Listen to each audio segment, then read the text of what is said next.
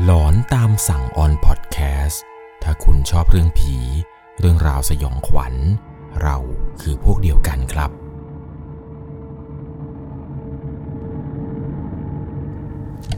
สวัสดีครับทุกๆคนครับ ขอต้อนรับเข้าสู่หลอนตามสั่งครับ อยู่กับผม 1 1 LC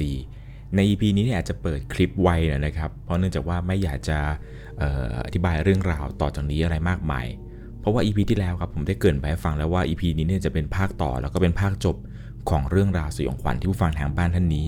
ได้ไปพบเจอมา เอาเป็นว่าใครเปิดมาเจอคลิปนี้คลิปแรกนะครับ ผมแนะนำว่าให้กลับไปฟังคลิปก่อนหน้านี้ นั่นก็คือเรื่องราวใน part แรก ส่วน part นี้ครับจะเป็น part ที่ 2 ก็คือ part จบ และเพื่อไม่ให้เสียเวลาครับ ก่อนจะเข้ารับชมรับฟังใน EP นี้ จะต้องใช้วิจารณญาณในการรับชมรับฟังให้ดีๆ เรื่องราวในวันนี้ครับก็จะเป็นเรื่องราวภาคต่อจาก part ก่อนหน้านี้ ซึ่ง part ก่อนหน้านี้เนี่ยผมก็ได้เล่าให้ฟังว่าผู้ฟังทางบ้านท่านนี้นะครับ ได้ไปเจอใคร แล้วไปทำอะไรมา ถึงได้เจอดวงวิญญาณเนี่ยตามหลอกหลอนมา และใน part นี้ครับก็จะเป็น part ที่เขานั้น เข้าสู่ในช่วงของวัยเรียนมหาวิทยาลัย ตอนนั้นเนี่ยนะครับก็เป็นการเริ่มต้นภาคเรียนที่ 1 ในมหาวิทยาลัยแห่งนี้ ช่วงนั้นเนี่ยเป็นช่วงวันรับน้องพอดีครับเขาเองเนี่ยก็เข้าไปรับน้องกับเพื่อนๆที่มหาลัย ในระหว่างที่มีการรับน้องอยู่นี้ครับ ก็มีรุ่นพี่คนหนึ่งเนี่ยเดินเข้ามาหาเขา แล้วก็พูดกับเขาว่า เฮ้ยน้อง แฟนแกนี่ดูน่ารักมากเลยนะเว้ย พี่เห็นมายืนรอดูแกรับน้องทุกวันเลย เวลาแกกลับก็เดินตามแกตลอดเลย เขาก็เลยถามรุ่นพี่คนนี้ครับว่าแฟนที่ไหนกับพี่ ผมไม่มีแฟน ผมโสด พอพี่ได้ฟังเช่นนี้ครับ พี่แกก็ขำใหญ่ แล้วก็พูดว่างั้นก็คงจะเป็นเพื่อนเองหรือมั้ง เพื่อนเองคงไม่รับน้องหรอวะ เขาไม่ยืนรอทุกวันเลยนะเว้ยเขาก็เลยบอกคุณพี่ไปว่า บ้า ผมไม่รู้จักใครเลยนะพี่รุ่นพี่แกก็เลยบอกเขาดีๆนะเฮ้ยไม่งั้นเดี๋ยวสั่งลุกนั่งเลยนะเขาก็เลยบอกรุ่นพี่ว่าจริงพี่ ผมยืนยันได้เลยว่าผมไม่มีแฟนผมโสด แล้วคนที่พี่เห็นเนี่ยหน้าตาไงพี่บอกผมได้ไหมรุ่นพี่แกก็บอกว่าก็คนขาวๆอบอวบสูงๆ ผมสั้น ตอนนั้นเนี่ยเขาเงียบไปแป๊บหนึ่งได้แต่ตอบรุ่นพี่ไปครับว่า อ๋อ รุ่นพี่ก็สงสัยว่าอ้าวถามแล้วทำไมไม่ตอบวะตอนนั้นเขาก็เลยบอกรุ่นพี่ไปว่าไม่มีอะไรหรอกครับ ช่างมันเถอะ ตอนนั้นก็เป็นเวลาเข้ากลุ่มพอดี ก็เลยบอกรุ่นพี่คนนี้ว่าเดี๋ยวขอตัวก่อนนะครับ แล้วก็เข้ากลุ่มไปรับน้อง รุ่นพี่ก็พูดส่งท้ายว่าเออเออโชคดีโชคดี ค่อยคุยกัน ตอนนั้นเขาเองก็เข้ารับน้องไปตามปกติครับ จนรับน้องเสร็จเนี่ยกำลังจะเดินกลับบ้าน ตอนนั้นก็เดินออกจากกลุ่มเพื่อนมาเดินไปทางหน้ามอนี่แหละ ก็ได้ไปเจอกับรุ่นพี่คนเดิมนี่แหละครับ มันขี่รถมอเตอร์ไซค์ผ่านมา มันก็แซวเขาว่าไหนบอกไม่ใช่เมียไงน้อง ไหนบอกโสด แล้วมันก็ขับรถผ่านไปเลยครับ ทิ้งความงงเอาไว้ให้เขา แต่ในใจก็รู้แหละครับ ว่าสิ่งที่รุ่นพี่คนนี้เห็นเนี่ย มันคือวิญญาณของใคร แต่แค่เขาเนี่ยไม่อยากจะให้ใครรู้ครับจนกระทั่งมาอีกวันหนึ่งรุ่นพี่ก็ถามเหมือนเดิมเลยครับว่าตกลงมากับเมียก็ไม่บอก เขาก็เลยเดินไปถามรุ่นพี่ครับ ว่าพี่ พี่เห็นคนนั้นจริง ๆ ใช่ไหมเนี่ยพี่ พอรุ่นพี่บอกหน้าตาอะไรเนี่ยเขาก็เลยตัดสินใจว่าเอางี้วะ ดี๋ยวผมเปิดรูปให้ดูเลยกัน เขาก็เลยเปิดรูปให้รุ่นพี่คนนี้ดูครับว่าใช่คนนี้ไหม คนที่พี่พูดนะพูดหนาว่าเนี่ยมากันด้วยกันหรือเปล่าเป็นเมียหรือเปล่า รุ่นพี่ก็ดูว่าเออ คนนี้แหละแม้คนสวยเป็นนี้เนี่ยหมาะแล้วที่เป็นเมียเอง แต่เขาเองเนี่ยไม่สามารถพูดอะไรออกมาได้มากครับ บอกรุ่นพี่ว่าพี่ แต่เขาเสียมาจะสามปีแล้วนะครับ หลังจากนั้นเนี่ยเขาก็สไลด์รูปอีกรูปหนึ่งครับ เป็นรูปงานศพ รุ่นพี่เนี่ยถึงกับอึ้งแล้วก็เดินออกจากตรงนั้นเลยครับ แยกย้ายจากเขาออกจากตรงนั้นทันที แกก็เดินกลับไปหากลุ่มของเพื่อนของแกแล้วก็คุยอะไรกันไม่รู้สักพักหนึ่งครับรุ่นพี่ก็พูดมาเอาเลิกเลิกเลิกวันนี้เลิกไว้เลิกไว้หนึ่งวันไปไปกลับบ้านกลับบ้านเขาเองกับเพื่อนที่เหลือเนี่ยก็พากันงงกันครับ ว่าวันนี้ทำแค่นี้จริงๆเหรอแต่ก็ดีใจครับอย่างนั้นก็ได้พักผ่อนพอมาอีกวันหนึ่งครับรุ่นพี่เนี่ยเชิญอาจารย์คนหนึ่งมา ในห้องเนี่ยเห็นบอกว่าจะมีการผูกแขน อาจารย์ที่มาเนี่ยเป็นอาจารย์เออเป็นเอกดนตรีไทย ถ้าจำไม่ผิดนะครับ อาจารย์เนี่ยแกก็จะท่องคาถาอะไรไม่รู้ไปด้วยครับ ตอนที่มีการทำพิธีผูกข้อมือกันเนี่ยมันก็มีพวกที่เป็นของขึ้นที่มีของอะไรนะครับ พากันลุกขึ้นโวกเวกโวยวายเสียงดังลั่น บางคนเนี่ยก็นั่งร้องไห้ แต่รุ่นพี่คนที่เคยคุยกับเขาเนี่ยแหละครับ อยู่ดีๆเนี่ยก็วิ่งออกไปจากห้อง ตอนนั้นเขาก็ไม่รู้ทำไมครับพี่คนนี้ถึงวิ่งไป พอเสร็จพิธีเนี่ยก็วิ่งตามไปดูครับ เห็นรุ่นพี่คนนี้นี่มันนั่งอยู่ในห้องน้ำก็เลยถามว่าพี่ออกมาทำไม ธียังไม่เสร็จเลย ผมเห็นพี่วิ่งออกมาจากในห้อง แกบอกว่ากูเห็น ผู้หญิงคนนั้น นั่งอยู่หลังมึงเลย แล้วเขาก็มองมาทางกูด้วย กูก็เลยกลัวก็เลยวิ่งหนีออกมา พอได้ฟังรุ่นพี่เล่าเนี่ยก็ขนลุกไปหมดเลยแหละครับ ใครจะไปคิดเราว่าจะกล้าเข้ามาถึงในมหาวิทยาลัยเลย ก็ได้มีการอธิบายรุ่นพี่ฟังครับว่าพี่ ผมเจอแบบนี้หนักมากเลย ผมเจอมาตลอดเลย ตั้งแต่ที่เขาเสียไปรุ่นพี่แกก็เข้าใจครับ แกก็บอกว่าเออ มึงทำบุญบ่อยๆนะ เขาจะได้หมดห่วงพอหลังจากจบพิธีรับน้องในวันนั้นครับก็เข้าสู่การเรียนปกติแล้ว วิชาที่เขาเรียนเนี่ยก็เป็นวิชาด้านศิลปกรรมครับดูคำก็เป็นคนชอบวาดรูปชอบออกแบบ ในระหว่างที่เรียนเนี่ยก็จะมีงานเยอะมากครับ ช่วงนั้นเนี่ยคือเรียนหนักมาก อาจารย์เนี่ยก็สั่งงานเยอะพอสมควร ก็ได้มีงานงานหนึ่งครับที่เป็นงานกลุ่ม มีเพื่อนอยู่ประมาณ 5 คนหลักๆ เห็นจะได้ ไปไหนมาไหนด้วยกันตลอด จนมีวันหนึ่งนี่แหละครับ อาจารย์เนี่ยแกสั่งการบ้านด่วน ต้องส่งพรุ่งนี้เช้า แต่เนื่องจากว่าเพื่อนในกลุ่มแต่ละคนเนี่ยครับบ้านอยู่ไกลกัน ก็เลยขออาสาไปทำงานที่ห้องของเขา ตอนนั้นก็รังเลอยู่เหมือนกันครับ เพื่อนก็บอกว่าเอาหน้าคืนเดียวเอง ดีกว่างานไม่มีส่งนะเว้ยเขาก็เลยบอกเพื่อนไปเออโอเคโอเคไปไปหลังจากนั้นครับทุกคนเลิกเรียนอะไรกันเนี่ย ก็พากันขนข้าวขนของครับมานอนกันที่ห้อง แต่ว่าเพื่อนที่จะมาค้างเนี่ยค้างแค่3คนครับแต่ที่เหลือเนี่ยบ้านอยู่แถวนี้กันครับ มันก็จะเดินมาแล้วก็เดินกลับไปนอนบ้านของใครของมัน อไปถึงเนี่ยก็มีการซื้อข้าวซื้อของอะไรนี่แหละครับ ขึ้นไปกินกันบนห้อง อารมณ์ตอนนั้นก็คือทำงานไปด้วยกินกันไปด้วย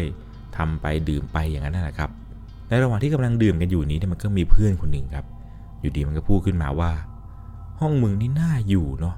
หอมดีอะกูว่าแม่งหอมมากเลยกูชอบกูชอบกลิ่นนี้มึงใช้น้ำหอมกลิ่นอะไรวะเขาเองก็เลยงงครับว่า หอมอะไรมึงวะกูไม่ได้ใช้น้ำหอมอะไรเลยนะเว้ยมันก็บอกว่าหอมเหมือนน้ำหอมผู้หญิงอะ่ะ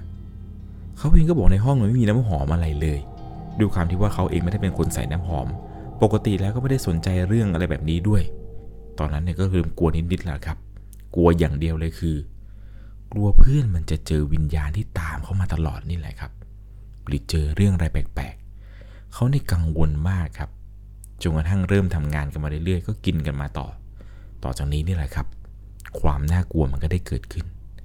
พอในระหว่างที่กำลังดื่มกันไปนี้ เขาเนี่ยก็คิดว่า น่าจะไม่มีอะไรหรอกมั้ง จนดึกแล้วครับ ตอนนั้นห้าทุ่มเห็นจะได้ เพื่อนก็บอกว่า เอ้ย เดี๋ยวมึงกูขอพักสายตาแป๊บนึงนะเว้ย กูเหนื่อยว่ะ เขาก็เออเออเอาเลย แล้วแต่มึง แต่ขออย่างเดียว มึงอย่าไปนอนติดตู้เสื้อผ้านะเว้ย เพื่อนมันก็ถามว่าทำไมวะ มึงจะนอนตรงนั้นเหรอ เขาก็เลยบอกว่า อ๋อ เปล่า มึงนอนตรงไหนก็ได้ มึงนอนไปเลย กูขออย่างเดียวแค่นั้นแหละ มึงอย่าไปนอนตรงนั้น แต่มันดื้อครับ มันไม่ฟัง พูดเท่าไหร่มันก็ไม่ฟัง มันก็เป็นนอนขวางอยู่หน้าตู้เสื้อผ้านั่นครับพอมันนอนได้สักพักหนึ่งเพื่อนที่เหลือกำลังนั่งทำงานกันอยู่ แป๊บเดียวนั่นแหละครับ มันก็ตะโกนขึ้นมา เชื่อผีหลอกผีหลอก เพื่อนคนอื่นเนี่ยตกใจก็ลุกไปดูครับ เพื่อนคนนี้เนี่ยมันลุกขึ้นมาตะโกนผีหลอกผีหลอกผีหลอกเงื่อเนี่ยไหลท่วมตัวไปหมด มันบอกว่ามันได้ยินเสียง ก็เลยถามว่าเสียงอะไรของมึง มันก็พูดให้ฟังตรงนั้นเลยครับว่า ตอนคุณดอนอะ มีความรู้สึกเหมือนมีคนอะเอามือมาจับหูกูอะทีแรกกูว่าพวกมึงมาแกล้ง แต่พอกูได้นอนไปสักพักหนึ่งกูได้ยินเสียง เป็นเสียงผู้หญิงพูดชัดเจนมาก พูดว่าลุก ลุก กูบอกให้มึงลุก มึงไม่ลุกใช่ไหม มึงทับที่กู หลังจากนั้นครับ เขาก็รู้สึกว่าว่ามีคนเนี่ย มากระชากขาเขาสองทีแรงๆ กระชากจนเขาเนี่ยตกใจตื่นขึ้นมาร้องเสียงดังโวยวาย พื่อนทุกคนตอนนั้นก็ต่างพากันกลัว มันก็มีเพื่อนอีกคนนึงครับ ดูท่าทีแล้วว่าสถานการณ์ตอนนี้เริ่มไม่ปลอดภัย มันเนี่ยขอตัวกลับบ้านก่อน มันบอกว่ากูกลัวว่ะหลังจากนั้นครับไอ้เพื่อนที่เจอเนี่ยที่มันเป็นนอนขวางหน้าตู้เสื้อผ้าเนี่ยมันก็กลับไปด้วยครับ กลับไปกับเพื่อนคนนี้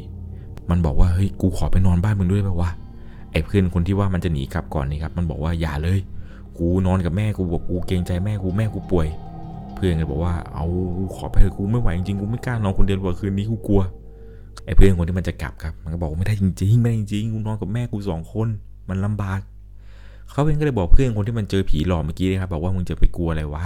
เดี๋ยวก็เช้าแล้ว มึงนอนไปเถอะพวกกูไม่นอนหรอกคืนนี้มึงไปอาบน้ำนอนไป ตอนนั้นคนอื่นก็พยายามปลอบกันครับบอกว่าเฮ้ยมึงใจเย็นๆใจเย็นมึงไม่ต้องกลัวมากไปไปไปมึงไปอาบน้ำไปมึงก็หาย เพื่อนคนนี้ที่มันโดนผีหลอกเนี่ยมันก็ไปอาบน้ำอาบท่า หลังจากนั้นเสร็จเนี่ยมันก็มานอนอยู่บนที่นอนครับ รอบนี้เนี่ยมันเปลี่ยนที่แล้วครับ จากเดิมที่เป็นนอนหน้าตู้เสื้อผ้าเนี่ยมันเป็นนอนบนที่นอนเขาแทน เพื่อนคนอื่นเนี่ยก็ทำงานกันอะไรจนเสร็จพอดี ก็งานที่วาดรูปกันเสร็จนี่แหละครับ มาตั้งเรียงกันตรงกำแพง แล้วก็ปิดประตูเปิดแอร์กันนอนกะว่าเดี๋ยวคืนนี้เนี่ยเปิดไฟเอาไว้ เพื่อให้เพื่อนเนี่ยมันสบายใจ ตอนนั้นเนี่ยทุกคนก็ไปอาบน้ำอาบท่ากันครับ แล้วก็มานอน ไฟในห้องเนี่ยสว่างจ้ากันไปหมด ทุกคนเนี่ยก็หลับไปได้สักพักหนึ่ง อยู่ดีๆครับไอ้รูปที่เรียงไว้ตรงกำแพง มันค่อยๆล่วงทีละรูป ทีละรูป ทีละรูป เรียงไว้ตรงนั้นห้าหกรูปเนี่ยล่วงมาเหมือนกับในช็อตหนังผีเลยครับ ค่อยๆล่วงทีละอันทีละอันทีละอัน จนทุกคนตอนนั้นเนี่ยตกใจกันหมด มันพากันคุมโปงเขาเองในใจกล้าลุกไปดูครับ แต่ก็ไม่มีอะไร ในจังหวะที่ลุกขึ้นไปจะเอาผ้าไปตั้งไว้เหมือนเดิมนี่แหละครับ ตอนนั้นเนี่ยก็มีความรู้สึกแปลกๆเหมือนถูกจับจ้องด้วยสายตาคู่หนึ่ง หลังจากที่ตั้งภาพอะไรเสร็จนี่แหละครับกำลังจะขึ้นไปนอน ปรากฏว่าพอล้มตัวลงไปบนเตียงปุ๊บ ก็มีเสียงดังมาจากตู้เสื้อผ้าเหมือนเดิมเลยครับ เสียงดังก๊อกก๊อกก๊อกก๊อกก๊อกก๊อกก๊อกก๊อกรอบนี้เนี่ยเคาะหลายรอบมาก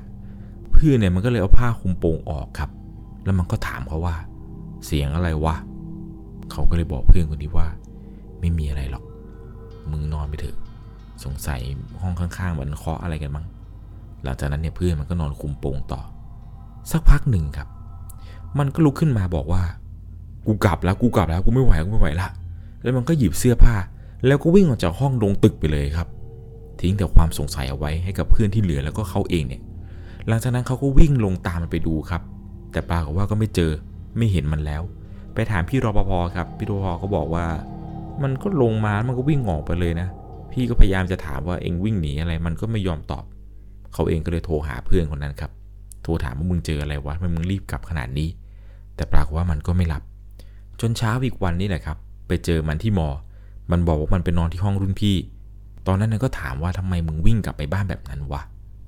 มันก็เลยเล่าให้ฟังว่า ตอนที่มันนอนคุมโปงอยู่ มันรู้สึกเหมือนมีคนมาจับขาของมัน มือเนี่ยเย็นเฉียบ มันก็พยายามดึงขาสะบัดขาออก แต่ก็ไม่หลุด มือนี้ยังคงจับขามันอยู่ แล้วมันก็ได้ยินเสียง เป็นเสียงผู้หญิงหัวเราะอยู่ตรงข้างเตียง มันเนี่ยไม่กล้าเปิดผ้าออกมาดู แต่พอได้สักพักหนึ่งมันเริ่มจะทนไม่ไหว ตอนที่ได้ยินเสียงตรงข้างหูว่า มึงนอนทับที่กู มึงนอนทับที่กูทำไม พอมันเปิดผ้าออกมาแล้วแหละ มันได้เห็นวิญญาณของผู้หญิงคนหนึ่ง หน้าเนี่ยซีด ผมเนี่ยสั้นๆขาวๆเลย พอมันเห็นเช่นนั้นมันก็ตกใจรีบคว้าข้าวของเนี่ยวิ่งออกจากห้องทันที หลังจากวันนั้นเนี่ยมันก็ไปรดน้ำมนต์เลยแหละครับ มันบอกมันกลัวมาก พอมันกลับมาเนี่ยมันก็บอกว่ามันไม่กล้าที่จะมานอนห้องเขาอีกเลย มันไปเล่าเรื่องราวนี้กับรุ่นพี่คนหนึ่งในมอได้ฟังครับ แล้วก็มีรุ่นพี่คนนี้นี่แหละที่ได้ฟังก็คือชื่อพี่ท็อป พี่ท็อปเนี่ยแกเป็นคนปากดีมากครับ แกไม่ค่อยจะกลัวอะไร เรียกได้ว่าแกแบบชอบท้าชอบท้าทายอะไรแบบนี้มาก แกบอกว่าอยากจะมาพิสูจน์เรื่องนี้เหลือเกิน แกก็เลยบอกให้เพื่อนเนี่ยชวนเขาไปกินเหล้าแล้วก็คุยกันประมาณว่า พี่เนี่ยอยากจะขอไปนอนห้องเอ็งได้ปะวะตอนนั้นเนี่ยเขาเองก็ไม่รู้จะพูดยังไงกับพี่ท็อปครับ พี่ท็อปเนี่ยแกเปิดประเด็นมาสักขนาดนี้ แกเนี่ยพูดว่าได้ยินว่าห้องเอ็งเนี่ยผีหลอกเหรอวะเขาก็เลยบอกว่าพี่ไม่มีพี่ไปเอามาจากไหน พี่ท็อปแกก็บอกว่าไม่ต้องเลยไม่ต้องเลยมึงไม่ต้องมาพูดเลย เพื่อนมึงนี่เล่าให้กูฟังมากูอยากเจอว่ะ ถ้าเจอจริง ๆ นะ ถ้าเป็นผีเด็กเนี่ยกูจะเตะให้กลิ้งเลย ถ้าเป็นผีผู้หญิงกูจะจับทำเมียซะ พูดไปเนี่ยแกก็หัวเราะไปครับ เขาเองเนี่ยคิดว่าพี่ท็อปเนี่ยน่าจะเมาสุดๆแหละ แกก็เลยบอกว่างั้นวันนี้เนี่ยกูขอไปนอนห้องมึงแล้วกันนะ กูอยากเห็นว่ะ ตอนนั้นนี่ก็ไม่อยากจะห้ามแกด้วยเลยครับ ห้ามไปก็ไม่รู้แกจะเชื่อหรือเปล่า ก็เลยพยายามบอกแกว่าพี่อย่าเลยอย่าเลย แต่พี่ท็อปเนี่ยก็ไม่ยอมครับ พี่ท็อปบอกว่ายังไงคืนนี้กูจะไปนอนห้องมึงให้ได้ กูสัญญาเลย ถ้ากูไม่เจอเดี๋ยวกูกลับเลย ตอนนั้นเขาเลยตัดปัญหาว่าอะแล้วแต่พี่ก็แล้วกัน พี่ท็อปแกก็พาขี่รถกลับไปที่ห้องของเขาครับ พอไปถึงอย่างที่ห้องเนี่ยเขาก็บอกพี่ท็อปว่าพี่อาบน้ำอาบท่าตามสบายเลยนะพี่ คิดซะว่านี่เป็นห้องพี่ก็แล้วกัน ใจหนึ่งก็อยากจะแกล้งพี่คนนี้เหมือนกัน ก็เลยบอกพี่เขาว่าอะเดี๋ยวผมมานะพี่ ผมขอไปหาอะไรกินเซเว่นแป๊บ พี่อาบน้ำไปเลยนะ ก่อนที่เขาจะเดินออกจากห้องนี้ไปครับ โดยที่จะทิ้งพี่ท็อปไว้ในห้องนี้คนเดียวเนี่ย พี่ท็อปแกก็พูดเอ่ยขึ้นมาก่อนจะเดินเข้าห้องน้ำครับว่า มึงไม่ต้องรีบมานะ กูอยากเจอว่ะ เขาเองเนี่ยรู้เดินทีเลยว่า อืม ได้เจอแน่พี่ หลังจากนั้นเขาก็ปิดประตูห้อง แล้วก็เดินออกไป ระหว่างทางเนี่ยก็คิดไปเรื่อยครับว่า เดี๋ยวก่อนเถอะพี่ท็อปจะเล่นให้หนักเลย เขาเองกะว่าจะไปซื้อน้ำสักขวดหนึ่งแล้วค่อยขึ้นมาหา รอบนี้ครับเขาตัดสินใจไปนั่งกินบะหมี่อยู่ตรงหน้าเซเว่นซะเลย ให้เวลามันผ่านไปนานๆหน่อย พอเวลาผ่านไปประมาณ 25 นาทีเห็นจะได้ครับสักพักหนึ่งพี่ท็อปเนี่ยแกก็โทรมา เขาก็รับสายพี่ท็อปครับ แกก็ร้องโวยวายเลยบอกมึงมาช่วยกูหน่อยมาช่วยกูหน่อยเปิดประตูให้กูหน่อยเปิดประตูให้กูหน่อยกูโดนผีหลอกกูโดนผีหลอกเปิดประตูให้กูหน่อย ตอนนั้นเนี่ยเขาได้ยินเสียงพี่ท็อปตะโกนมาแบบนี้ครับ เขาเลยรีบจ่ายเงินแล้วก็รีบวิ่งกลับไปที่ห้องโดยเร็วที่สุดครับ วิ่งขึ้นมาในตอนนี้เนี่ยกลัวว่าพี่ท็อปเนี่ยจะเจออะไรที่มันหนักครับ เขาเองเนี่ยก็พยายามเปิดประตูครับแต่เหมือนประตูเนี่ยจะถูกล็อกจากด้านใน ด้วยความที่ว่ามีกุญแจอยู่เนี่ยก็เลยเอากุญแจไขออกดูครับ พอประตูดังแกลกเท่านั้นแหละครับพี่ท็อปเนี่ยแกดึงประตูกลับเข้าไปแล้วแกก็วิ่งสวนออกมาอย่างเร็ว แกวิ่งออกไปเลยครับ แกไม่ลงลิฟต์ด้วย คิดดูครับห้องเขาเนี่ยอยู่ชั้น 7 แกวิ่งลงไปเรื่อยๆเรื่อยๆจนไปถึงชั้นหนึ่งวิ่งไปอย่างไวเลยครับเขาเองก็วิ่งตามไม่ทัน แต่ก็น่าจะรู้ดีนะครับ ว่าแกเนี่ยไปเจออะไรมา หลังจากที่พี่ท็อปแกออกไปแล้วเนี่ยเขาก็กลับเข้าไปในห้องครับ แล้วก็ไปอาบน้ำอาบท่านอนตามปกติ เขาเนี่ยไม่ได้กลัวแล้วหรอกครับ เริ่มที่จะเจอชาไปหมดแล้วจนกระทั่งเช้าเนี่ยตื่นขึ้นมาก็แต่งเนื้อแต่งตัวไปหมอเหมือนตามปกติ พอไปถึงที่หมอเนี่ยนะครับ ก็ได้ไปเจอกับเพื่อน เพื่อนเนี่ยมาเล่าให้ฟังว่าพี่ท็อปเนี่ยไม่มาเรียนหรอกว่ะเพื่อนบอกว่าแกไปอยู่นู่น ไปอยู่วัดแล้ว เห็นบอกว่าเจอโดนหลอกทั้งคืนเลยต้องมาลดน้ำมนต์ที่วัด ก็เลยถามว่าแกไปเจออะไรวะแต่เพื่อนเนี่ยก็ไม่รู้แน่นอนครับจนกระทั่งเป็นอาทิตย์กว่าๆเนี่ยพี่ท็อปเนี่ยแกกลับมาหมอครับ แกกลับมาเรียน ก็เลยเดินไปถามแกครับว่าพี่ คืนนั้นน่ะ พี่เจออะไร แกก็มองซ้ายมองขวาครับ เริ่มลังเลว่ากูจะเล่าดีหรือไม่เล่าดีวะหลังนั้นแกก็บอกว่ากูไม่น่าไปท้าทายเลยวะตอนที่กูเดินออกมา กูเนี่ยแก้ผ้าเดินรอบห้องมึงเลย ในระหว่างนั้นเนี่ยกูก็เดินแกว่งน้องชายกูแล้วกูก็ร้องเพลงไปด้วยปรากฏว่ากูได้ยินเสียง เสียงมันมีบางอย่างในตู้เสื้อผ้ามึงนี่แหละ สักพักหนึ่งเนี่ยกูหยุดเดิน แล้วกูหันไปมองตู้อยู่ดีๆตู้เสื้อผ้ามันก็เปิดเอง เสียงที่ดังแอดพี่ท็อปเนี่ยแกคิดในใจว่าตอนนั้นเนี่ย สนุกแล้ว แกก็เริ่มท้าทายเลยว่ากูเลยอยากได้เมียเป็นผีจริงๆมาว่ากูหน่อยไหมมาว่ากูหน่อยไหมหลังจากนั้นครับหลังจากที่แกพูดจบ แกก็มีความรู้สึกเหมือนว่ามีคนเนี่ยมองแกจากด้านหลัง พอในตอนที่แกหันไปเนี่ย แกก็ไม่ได้เจออะไร หลังจากนั้นเนี่ยแกก็เดินเข้าห้องน้ำไป โดยที่ปล่อยตู้เสื้อผ้านั้นนะเปิดทิ้งเอาไว้อย่างนั้น แกอาบน้ำอาบท่าอะไรเสร็จครับ แกก็ใส่เสื้อผ้า หลังจากนั้นเนแกก็ปิดประตูหลัง แล้วก็เปิดแอร์นอน ในจังหวะที่แกกำลังจะกดรีโมทอยู่นี้ แกได้ยินเสียงเคาะตู้มาอีกแล้วครับ เสียงเคาะดังกอกกอกกอกกอกกอกกอกกอกประมาณ5ที แกก็หันไปดูตรงตู้เสื้อผ้านั่นแหละครับ แล้วแกก็สงสัยว่ามันมีอะไรวะ ภาพที่แกเห็นตอนนั้นเนี่ยคือประตูตู้เสื้อผ้ายังคงเปิดอยู่นะครับ แกก็มองเข้าไปดู แกก็มองจ้องอยู่เนี่ยนะครับ จนกระทั่ง แกเนี่ยถึงกับถอยหลังพังงะขึ้นมาเลยครับเพราะแกได้มองเข้าไปลึกๆดูดีๆแล้ว แกเห็นเป็นร่างผู้หญิงครับ นอนขดตัวอยู่ในตู้เสื้อผ้า พร้อมกับหันหน้ามาหาแก แล้วก็หัวเราะดังลั่นห้องเลยครับ และอย่างจากนั้นผู้หญิงคนที่นอนขดตู้เสื้อผ้าเนี่ย ก็เอื้อมมือมาปิดตู้ครับเสียงดังปัง แกตกใจมาก และนั้นแกก็บอกว่าแกได้ยินเสียงกระซิบจากข้างหูแกเลย ข้างหูแกเลยนะ เสียงนี้ได้พูดขึ้นมาว่า มึงไม่กลัวกูใช่ไหม ตอนนั้นพี่ท็อปก็บอกเลยว่ากูไม่กลัว มึงแน่จริงมึงออกมาดิวะ สักพักหนึ่งครับ ทุกอย่างเงียบไป แกรู้สึกหงุดหงิดมากครับที่ผีตัวนี้ที่แกท้าทายเนี่ย ไม่มาทำอะไรแกสักที แกก็เลยลุกออกจากเตียงครับ แล้วก็เดินไปเปิดประตูตู้เสื้อผ้า เปิดไปหนึ่งที ปรากฏว่า ตู้เสื้อผ้าเนี่ย เปิดไม่ออกครับ เหมือนกับมีใครเนี่ยล็อกเอาไว้ ตอนนั้นแกก็พยายามดึงเขย่าตู้เลยครับตึกตึกตึกตึกตึกตึกตึกตึกตึกตึกแต่ประตูตู้ก็เปิดไม่ออกครับ แกก็เลยเดินกลับมานอนบนเตียง สักพักเดียวนั่นแหละครับ ตอนระหว่างที่แกนอนอยู่พอแกหลับตาไปแกได้ยินเสียงเหมือนกับคนหัวเราะอยู่ในห้องครับ เป็นเสียงดัง แต่ตอนนั้นเนี่ยแกพยายามที่จะไม่ลุกไปเปิดไฟแล้วนะครับ แกเนี่ยปิดไฟห้องมืดสนิทตอนนั้น สักพักหนึ่งแกก็ได้ยินเสียงเป็นเสียงเคาะตู้เสื้อผ้าเนี่ยครับ ดังก๊อกก๊อกก๊อกก๊อกก๊อกก๊อกแต่รอบนี้เนี่ยมันดังทีแล้วก็ดังนานมากขึ้น จนตอนนั้นเนี่ยแกตัดสินใจว่าแกลุกไปเปิดไฟดูหน่อยดีกว่าวะเผื่อในตู้เนี่ยน่าจะมีอะไร ในจังหวะที่แกลุกขึ้นไปนี่แหละครับ แล้วแกไปเปิดไฟ พอแกเปิดสวิตไฟเสร็จปุ๊บ แกหันไปมองตรงตู้เสื้อผ้าทันที ภาพที่แกได้เห็นต่อไปนี้คือทำเอาแกช็อกเลยแหละครับเพพออยู่ดีๆตู้เสื้อผ้าค่อยๆเปิดออก แล้วแกก็เห็นว่าผู้หญิงที่นอนขดอยู่ในตู้นั้นเนี่ย ก็ค่อยๆคลานออกมาจากตู้อย่างช้าๆช้าๆแล้วก็มาหยุดตรงที่แกเนี่ยยืนอยู่ตรงหน้าสวิตไฟ เสียงเนี่ยพูดเย็นๆออกมาจากผู้หญิงคนนั้นว่า กลัวกูแล้วเหรอ กลัวกูแล้วสินะ หลังจากนั้นเนี่ยแกตกใจครับแกทนไม่ไหวเนี่ยแกก็เลยรีบโทรหาเขาเลยนะครับรีบคว้าโทรศัพท์กดโทรออกแล้วก็มานั่งอยู่บนเตียงครับ แล้วก็เหมือนกับว่าในระหว่างที่แกกำลังโทรอยู่นี้เนี่ยผู้หญิงคนที่แกเห็นว่าคานออกมาจากตู้เนี่ยก็ยังคงเดินไปเดินมาอยู่ในห้องนี้อยู่ตลอดเวลา แกกลัวมากครับจนกระทั่งเนี่ยแกตัดสินใจโทรหาเขาแล้วแกก็พูดมาเนี่ยนะครับ แกบอกว่าแกกลัวมากครับ แกพยายามจะเปิดประตูออกไปแล้ว แต่ออกไม่ได้ครับ ประตูห้องเนี่ยล็อก แกพยายามเปิดเท่าไหร่ก็เปิดไม่ออกครับ จนกระทั่งเนี่ยพี่ท็อปได้ยินเสียงเหมือนกับมีคนเนี่ยไขประตู นั่นคือเป็นจังหวะเดียวกับที่เขานั้นกลับขึ้นมาในห้องพอดี พอประตูออกแล้วพี่ท็อปแกก็วิ่งออกทันทีนั่นแหละครับ หลังจากนั้นพี่ท็อปเจอเรื่องราวเรื่องนี้เนี่ย เห็นว่าแกเนี่ย drop เรียนไปนานเหมือนกันครับ ได้ข่าวว่าแกเนี่ยไปอยู่ต่างจังหวัด เพื่อนเนี่ยบอกว่าพี่ท็อปเจอไปรอบนั้นเนี่ย เหมือนกับแกจะสติหลุดไปเลยแหละครับ เพื่อนคนนี้ก็บอกว่าหนักเหมือนกันนะ ห้องมึงเนี่ยเฮี้ยนจริง ๆ หลังจากนั้นครับมันก็มีเพื่อนคนหนึ่งเพื่อนในกลุ่มนี่แหละครับ ที่ไปตอนไปทำงานด้วยกันในวันนั้นเนี่ย มันเดินมาหาเขา เพื่อนคนนี้ขอใช้นามสมมติว่า A ก็แล้วกันนะครับ A มันก็มาบอกเขาว่า เฮ้ยมึง กูมีของจะมาคืนให้มึงว่ะ พอดีไอ้นั่นมันฝากมา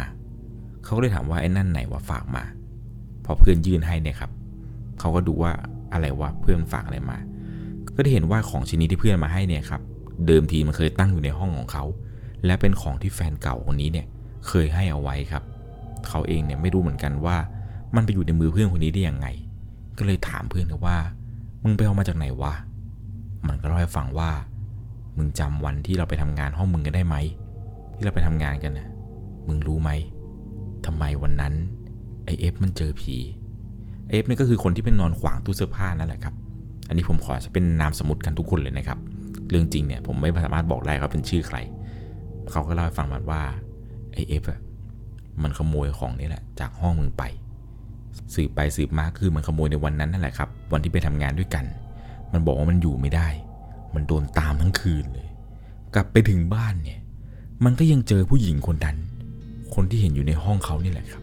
ที่เป็นผู้หญิงผมสั้น ๆ ตัวอวบหน่อยผิวขาวๆผู้หญิงคนนั้นเนี่ยตามไปหลอกมันที่บ้านต่อเพราะว่ามันเอาของเนี่ยครับออกมาจากห้องเขา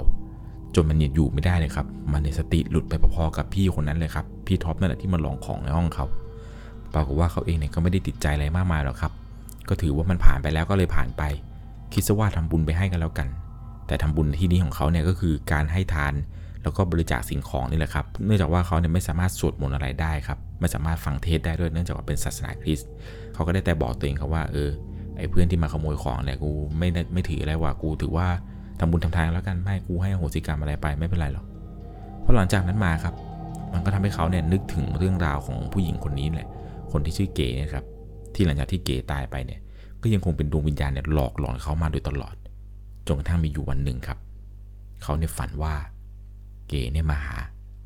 แล้วมาบอกกับเขาว่า ดูแลตัวเองดีๆนะ หมดเวลาแล้ว ในความฝันเนี่ยเขาก็ถามว่าเก๋จะไปไหนอีก เก๋บอกว่าชอบไล่ไม่ใช่หรอ นี่ก็ถึงเวลาแล้วไง หลังจากนั้นเนี่ยเขาก็ยิ้มให้ครับ ในฝันในเก๋ก็ร้องไห้ ก่อนที่เก๋จะไปในเก๋บอกว่าอย่างโง่ แล้วอย่าไว้ใจใครง่าย ๆอีก หลังจากนั้นครับเก๋ก็หายไป ตั้งแต่วันนั้นเนี่ยจนถึงวันนี้ครับ ผู้ฟังทางบ้านท่านนี้เนี่ย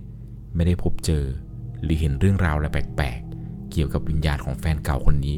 ที่มาคอยมาช่วย แล้วก็คอยมาหลอกหลอนคนที่ไม่ดี รวมไปถึงหลอกหลอนตัวเขานี่แหละครับ ไม่เคยได้พบเจออีกเลย ผมเชื่อว่าดวงวิญญาณของแฟนเก่าที่ผู้ฟังทางบ้านท่านนี้ไปพบเจอมาเนี่ยครับ เธอเนี่ยน่าจะไปเกิดแล้ว และเรื่องราวหลอนที่มันทำไมต้องไปเกิดในตู้เสื้อผ้านี่แหละครับ ผมคิดว่าในสมัยตอนที่ผู้หญิงคนนี้มีชีวิตอยู่เนี่ยเขาอาจจะชอบไปหลบในตู้เสื้อผ้านี้ ก็คือเวลาที่แม่ของผู้ฟังทางบ้านเนี่ยเข้ามาหาทีเนี่ยนะครับ ผู้หญิงคนนี้ก็ชอบไปหลบในตู้เสื้อผ้า มันอาจจะทำให้เขานั่นนะคิดอยู่ตลอดเวลาครับว่า เวลามีคนอื่นเข้ามาในห้องเนี่ย จะต้องไปหลบอยู่ในตู้นั้นมันอาจจะเป็นจุดจุดเดียวครับ ที่ผู้หญิงคนนั้นเนี่ยตอนที่มีชีวิตอยู่ เขาอยู่ในนั้นแล้ว เขารู้สึกว่าเขากลัวหรือเปล่า อันนี้ก็ไม่แน่ใจนะครับ ยังไงแล้วนะครับเรื่องราวเรื่องนี้อยากจะทุกคนนะครับรับฟังตั้งแต่ในพาร์ทแรกกันเลย มันจะเป็น EP ที่ต่อเนื่องกันมากครับและเป็นเรื่องราวที่สยองขวัญกับเหตุการณ์ในชีวิตนี้เนี่ยที่เขาได้ไปพบเจอมา หากผิดพลาดประการใดเนี่ยผมก็ต้องขอบอกนี้นะครับว่า เรื่องราวเรื่องนี้ มันเป็นเหตุการณ์ที่เกิดขึ้นจริง ๆ กับผู้ฟังทางบ้านท่านนี้ ใช้วิจารณญาณในการรับชมรับฟังให้ดีๆ ก่อนจากไปในค่ำคืนนี้ครับ ถ้าเกิดคุณมีเรื่องราวสยองขวัญเกิดขึ้นในชีวิตคุณอีก อยากจะแชร์อยากจะให้ผมถ่ายทอดเนี่ยส่งมาได้ครับที่แฟนเพจ Facebook 1 LC ผมยังรออ่านเรื่องราวทุกคนอยู่สำหรับในค่ำคืนนี้ ถ้าคุณชอบเรื่องผี เรื่องราวสยองขวัญ เราคือพวกเดียวกัน ยังไงนะครับในค่ำคืนนี้ ถ้าคุณได้ยินเสียงอะไรดังมาจากตู้เสื้อผ้าแล้วก็ อย่าลุกไปเปิดแล้วครับ สวัสดีครับ